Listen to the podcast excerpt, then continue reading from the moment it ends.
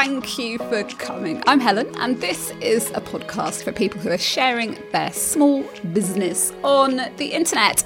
It started for me on Instagram. I taught myself how to work the app. Well, I mean, not work the app, and you had to work the app, but to intentionally grow an audience there about four years ago now, and discovered that community building's sort of one of my superpowers. Not accumulating bazillions of followers, but getting a real chat going on the app. I call it having Instagram that works. So I teach that now, essentially. Something I do worry about though is that through my job, I'm somehow advocating for Instagram and Facebook, like advertising them.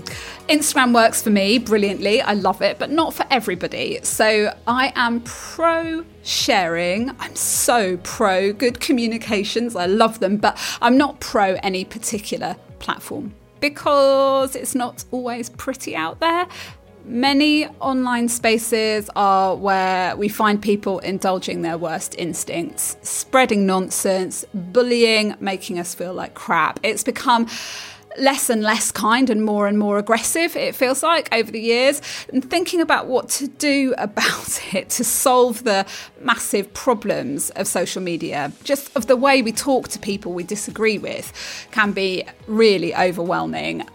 But our guest has a plan. All of us have problematic thoughts. Every single person would offend someone somewhere with something that they think and a view that they hold about themselves, about society. We are all problematic. And I think some of this conversation, why it gets problematic, is because some of us think we're not problematic. We think we're the answer. Genelle Aldred is a comms strategist, which means she helps businesses get their message out there brilliantly. And she used to be a journalist at ITV and BBC News now she's written a book. It's called Communicate for Change. There's a link to it in the show notes if you'd like to buy it. It's about how we can have better conversations about difficult things like race and privilege, about the way to influence change rather than just shout about how right we are and how wrong the other side is. So keep listening. We chat about whether everyone on social needs to get involved with these topics, whether social platforms have to change so that there can be no anonymous trolls anymore. But first, I asked Genelle whether it was lockdown that got her thinking and writing about this.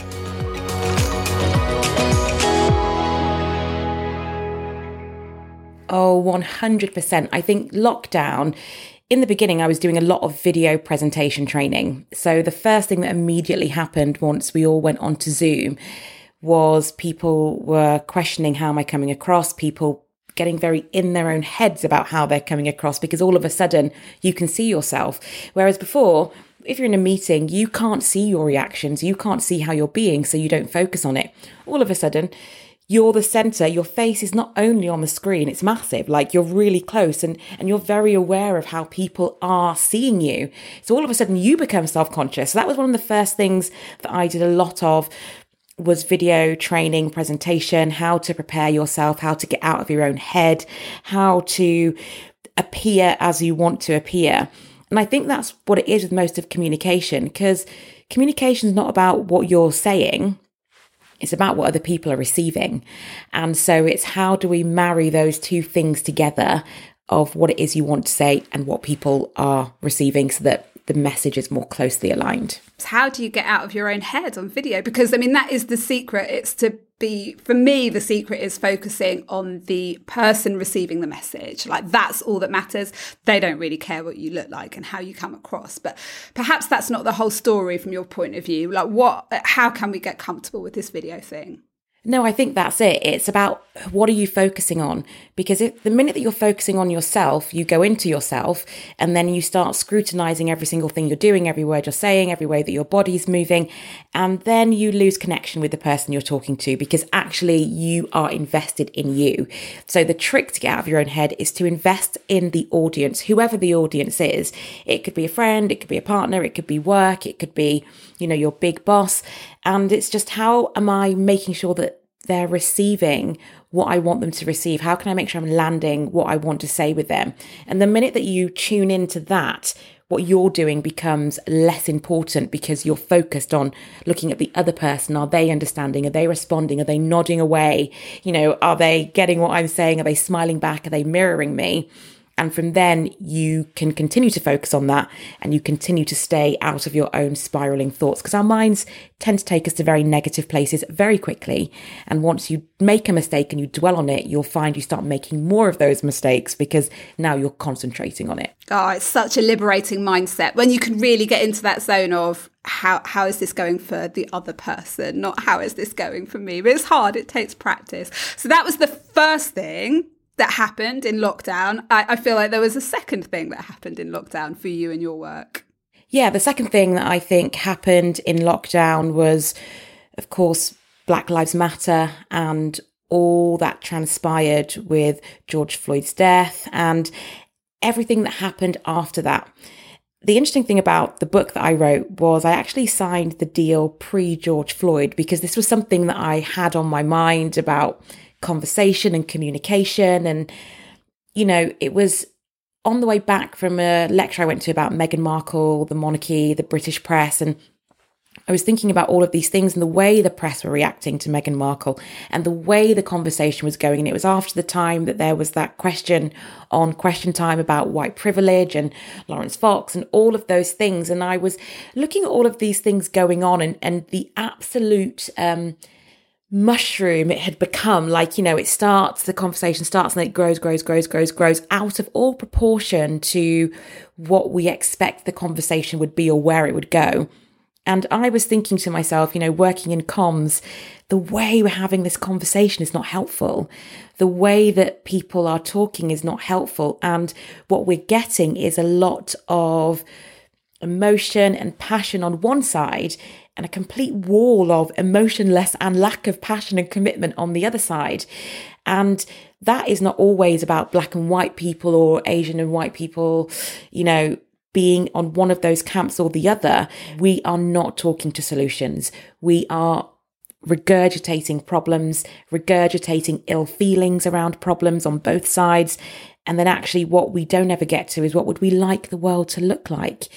Because we don't get there, we don't ever get to talking to that. And that's what I felt was missing. And for some people, that downplays like really serious things. And there are some really serious things going on that cannot always be solved in this way. And I acknowledge that. But I think in the spaces where we are conversating and where conversation is happening, I think there's better ways we could be doing it. What is it about our communications that might land really badly for other people. Where does that start? With unconscious bias, I suppose, and how we bring it. You must see it. We all see it all over the place, day in, day out, in writing, social posts, whatever. How do we start to deal with that, first of all? Is that step one? I think it comes back to the same thing that stops us from communicating well on video. We are in our own heads thinking about what we're thinking how we're seeing it, how we see the world, how we see the other person, rather than thinking about how is this conversation landing with that other person. So most of us go into these conversations around any justice conversation or anything around social equality, social mobility, and we go in there thinking, I know the answer and I'm going to change the other person's mind. And from there, we start from a very losing, deficient position because we don't go to listen we don't go to understand the other point of view because we think we we know that we are on the right side. And so it's not that anyone doesn't think, oh, we want a more equal world. If you ask anyone, they'd say yes.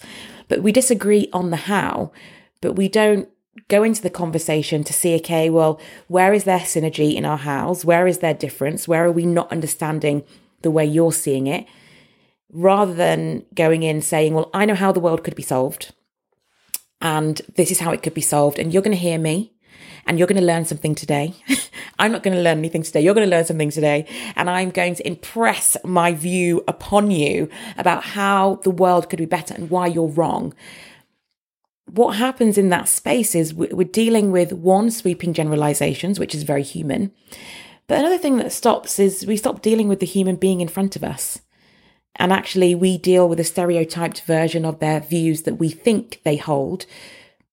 And most of us hold very complex and nuanced views on a range of subjects which has been brought about by the life we live, the people we know, where we were raised, the media we consume, the conversations that we have, the people that we don't know, the conversations we don't have, and the media we do not consume. And so I think that step one is where are my views coming from? What are they based in? And is there something that I'm missing here? And oh boy, I mean, this is where social media really comes into its own in terms of downsides. This polarization that you're talking about is just, it's just writ large all over social media. Because I started this conversation by saying, you know, we all are aware of the need to do better. But what I'm actually talking about is the people in my bubble. The people in my bubble are all aware we want to do better. But equally, we see week in, week out by the treatment of sports personalities on social media. There's a whole heap of other people who are really not interested in doing better. And we are becoming, it seems, further and further apart. And the way we all talk to each other is becoming increasingly rude, aggressive, like you say, patronizing at times, you know? So, gosh, I mean, how do you start to make your communications less about educating you on how to be a better person and like, okay, let's talk? Is that what you want to promote? I really do, because first of all, all of us have problematic thoughts. Every single person would offend someone somewhere with something that they think and a view that they hold about themselves, about society, we are all problematic. And I think some of this conversation, why it gets problematic is because some of us think we're not problematic. We think we're the answer. And so we approach it from that view of, well, you know, because I'm an ally and because I'm a good person, I'm here to tell you. And as you say, in that space, actually, people are becoming increasingly rude. So, although that they say they are there to uh, stop an injustice, help people to educate people about an injustice, the way they are doing it, you would never accept it from someone. And I like to take it down sometimes into personal relationships. If someone came to you and said, you know, Helen, you're you know, you've got the wrong view, but they were really rude about it and were just saying like, well, Helen, like you're wrong and your your thinking belongs in a different age and you're a dinosaur and your thoughts are outdated and actually what you need to do is you need to go and educate yourself. You need to go and read a book, Helen you absolutely would not listen to that person. You would not take them on. You would come back with your boundaries. How dare you? But yet we somehow think this is going to be productive on a wider scale and on social media, and it's not. And so I think sometimes in being right, we become very righteous. And in that righteousness of our rightness, there's almost nothing that we can't say to get someone's attention. And I would, in reality, doesn't work. And I think that I'm not advocating for bad or poor behavior. I'm not advocating that people aren't strong in their views and that people aren't challenging and that people don't critique. I think we should.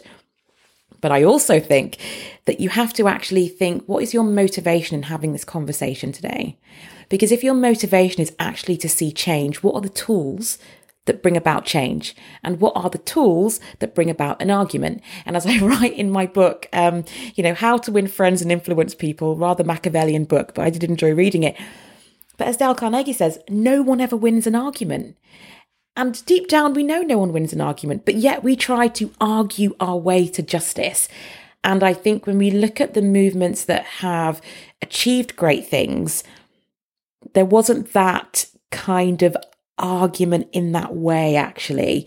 What they did was they showed a different way to be and they modeled the way it could be done. And I think that's why we look at someone like Martin Luther King and we praise him. But he wasn't liked at the time because he was a challenge. You know, we love his quotes now because they look great on the ground, very peaceful. But he was at one time called the most hated man in America. So we have to understand that he had challenge, he had rigor, he had critique, but at the same time, he had a way of doing it that couldn't be ignored he wasn't rude, he wasn't argumentative in that way. He was smart about the way that he did it and he got results. I'm wondering, Genelle, whether you feel nervous about putting your book out into the world and how it's going to be received by different communities, the kind of criticism you're putting yourself out in front of. Do you feel that or do you feel like I'm no, this is this is my contribution. Let's see how it lands. I feel very nervous. You know, I feel anytime you put anything out there in the world, you do put it out there for criticism and critique, but of course, none of us want it, which is also part of what I'm writing about, really. You know, what I'm saying is, None of us want that critique. We don't mind giving it, but no one likes to get it. If we really want a, a better world, how can we drop our egos in this? because the ego needs to be right and it needs everyone to say, yes, great idea. Some people are going to read my book and think, what a load of rubbish. And some people are going to read my book and think that I'm an enemy of progress. Some people are going to read my book and think that I'm unrealistic and naive and I don't understand how the world works. And I have to be okay with that because I'm literally writing about it, but I have to be okay with it. Oh, I don't know. Bloody hell. Genelle, you're sounding pretty wise to me two things I'm taking away uh, while I'm processing what you're saying. Don't think you're not problematic. I love that. We have to know that we all, all carry our own biases that are a product of our own upbringing and environments and apply more psychology to how you communicate with people of course nobody wants to be lectured. Like I have to approach a friend that doesn't want to take a vaccine. You can't go in there going, you bloody idiot, take the vaccine. Or you can't say that you're a racist. And I'm definitely not a racist because I've shared this on Instagram and I see a lot of that and it makes me feel uncomfortable. But I realized in preparing for this interview for my part that I shy away from talking about issues like this online because I worry I'm going to expose my own biases that I don't know are there. So I go, oh my God, I'm going to put something out there and I'm going to get it wrong. How do you think the best way to enter these conversations are for people who feel like, how am I going to get this right? So I think using the vaccine is probably a great, you know, example. Like you said, you know, there is various ways you can approach it. You know, some people are unfriending people because they won't get vaccinated. To what end is my question, you know? And so then you're not friends with them. So will they then get vaccinated? Probably not. Um, then you just, you lose a friendship. So I think one, it's about thinking who is the person in front of me that I'm speaking to? I think it's about understanding your one relationship with them and the influence you have over them because sometimes we're trying to change minds of people that we don't have any influence over. We don't have any power or agency in that situation. And so it's about thinking about that. What is my ability to influence? Now, it could be that your ability to influence is huge. It could be small. You think there could be a little crack that you can get through um, and, and say something that might help to move the dial for them. So, one, it's assessing that. Two, assessing the lens that you are looking at this subject matter through and potentially trying to, very, very hard, but trying to understand the lens that they might be looking at this through. So if someone has all they've read is QAnon, Bill Gates is putting a chip in you, you know, if, if this is literally their space, you just coming in like a bull in a china shop, like, well, there's the science well, they obviously don't believe the science. So maybe it's approaching it more with a question. You know, so when they're saying something, they say, well, that's really interesting. Why do you think Bill Gates would want to put chips in 7 billion people? That's a genuine question. Let them also ask that question.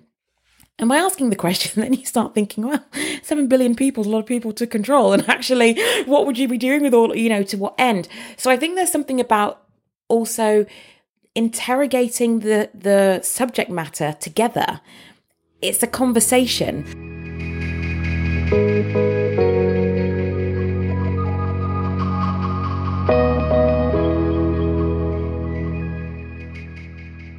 Thinking more broadly about social justice as a whole and how that fits with a brand or a small brand or a business, do you think it's really important that we are talking about these issues, even if we sell paintings or social media advice or whatever it is that you do. Do we have to have these conversations? Do we have to make our position clear? What's your advice to clients and what would be your advice to a friend?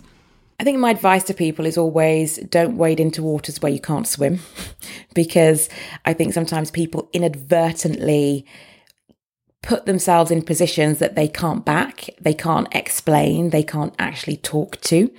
And so I think a lot of people push themselves into a position where they make a stand on something that they can't actually maintain or follow through. So you saw this a lot after Black Lives Matter. People posted their black squares, they committed, they're going to be better, you know, they're going to be an ally, they're speaking up, they're speaking out. And a year on, it is a puff of nothing.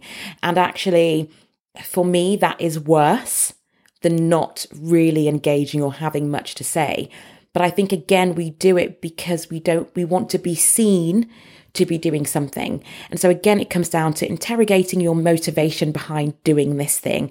Am I doing this thing so that everyone can see that my organization is doing a thing, which then actually you go back on your brand or give your brand a bad name because actually your brand promises something that you then don't deliver? Or am I doing this because I'm genuinely in it, in it for the long haul?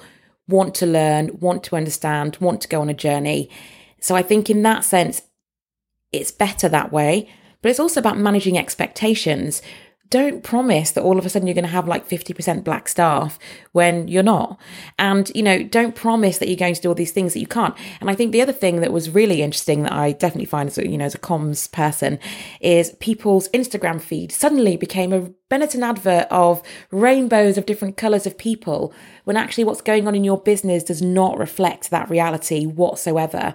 And all it takes is for someone to really scratch the surface to see what is going on underneath is very much not a Benetton advert. And we have to think about all the times authenticity isn't a thing that we appear to be, which is what it's become. So we appear to be authentic.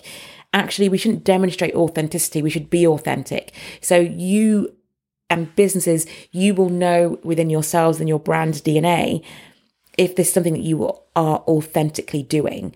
So there's a difference between pledging something and writing something to say, we support this. I would always say, if you can speak up for justice, do, because we would like to see a more just world. But don't do it because you want to be seen to be good. Do it because you want to be good, because that's the only way that we actually see real change. And it just applies right across your communications. Like, what is really the case? What is really the truth? And that's where it starts from. That's where it starts from, and that's where we move forward. Like, what can you really tell people about when it comes to what you do and what you believe in and what you value and what your real life is? Talk about that stuff you don't have to talk about what everybody else is talking about. And social media and all the noise on the internet can can make you panic and it can make you feel like god i haven't said something about this. Should i have said something about this? Do you just say settle petal and just make this about something that's real over many years You know? Yeah, and I and I and I do feel for people because often people do go to brand and say, "Well, you haven't spoken out against this, and you haven't and so I do think, you know, and part of good comms is about having a decent answer for these things. And the answer can be, you know, we're supporting behind the scenes, but we're trying to think meaningfully about what change means for us. That is an honest answer that speaks to the heart of what is going on. And everywhere I work, I just encourage people why are you posting that? Are you posting it because everyone else is posting it? Or, you know, are we going to do something about this? And so I think but it's really, and I get it, it's hard because it's like you're swimming against the tide. The day that people posted black squares, and I really dis- disagreed with that on some levels because it felt very performative to me. I actually like logged out of all my social apps because the pressure to post a black square was so much. I'm a black person who cares deeply about social justice, who cares deeply about racial equality. And I'm not confining that to posting a black square, but equally, I'm not knocking anyone who does. Because if you want to do it, then do it. But I think we get into this thing where we then take that as a measure of whether someone is doing something or not. And I would say that posting on a social media is akin to posting about what you had for dinner last night. It's just something that is easy to do So we do it, but doesn't actually give an indication of everything that you eat all week and all month. Social media in general, racism and abuse. Do you have feelings on how that can be tackled? A view with how how the platforms could start to tackle the negativity online? On one side, I completely understand why people are advocating for you need ID to have a social media account because I think a lot of us a lot of us. Even sometimes i sometimes i have to check myself about the things i'm typing especially about politicians because they are people. And sometimes i you know i have to remind myself. So i i get what the anonymity online can do for people when they have you know no name no face. Also we know that other states do interfere and and post things.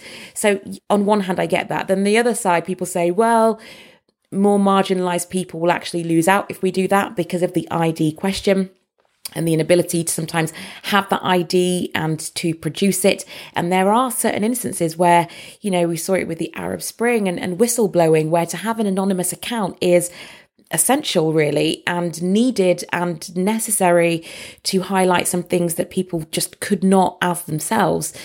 It's not just about the anonymity. The issue is that we have deep divisions in our culture that we have not dealt with what would help cut this down? Understanding, compassion, and really getting to the root cause of some of these ways of thinking that are harming our society and harming people. And I think, especially our young people and the generations coming behind. So, for me, until we tackle that, we can do whatever we like with social media, you know, in a sense, because it's the festering feelings behind why people are posting that is the issue. And the posting is the almost, you know, is the symptom of the deep ills that we have in our society, of the ways that we do not care for each other, and the ways that we have become very individualistic. And so, you know, we fight for us and people who look like us, whoever us is by our own definition, rather than thinking about the collective whole. We can debate about ID, and we should, but let's fix the problem.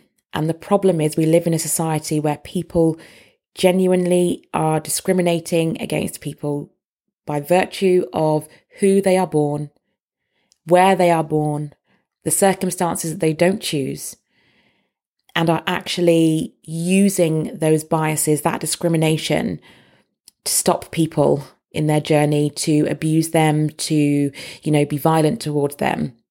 That's what we need to fix. The social media does need fixing, but that's a symptom of something deeper. And I, and I think that's what we should be talking about. Genelle, I'm incredibly grateful for your time. I have found this conversation to be uplifting and thought provoking. I think you're brilliant, and I have no doubt that people are going to get a huge amount out of reading your book. Do your sales pitch. What do I get if I buy Communicate for Change? So I think if someone is thinking, I'd love to have tough conversations better, but I'm nervous, I don't know how to have these tough conversations, how to start, or frequently I dig myself into holes where people think I'm offensive and I'm not, I'm just trying to find out more. Um, I think this book might be helpful for you to understand a bit more about how you're entering the conversation and how other people are entering and where we can all meet in the middle and understand each other a bit better. Beautiful. Thank you so much for your time. Thank you for having me, Helen I reckon that so much of better communication comes down to what Genelle said in her first point about Zoom calls. It's all about getting out of your own head and just for a second trying to get into the head of the person on the other end of the conversation. What do they need to hear so that they can come round to your way of thinking? What they need to hear is almost certainly not how wrong they are and how great and good and right you are meeting at that point is where true influence can happen and you can change minds and you can apply that thinking all over the place. It's not just about social justice conversations, it can help you to get things done. Another great point, Genelle if you don't mean it, don't go there.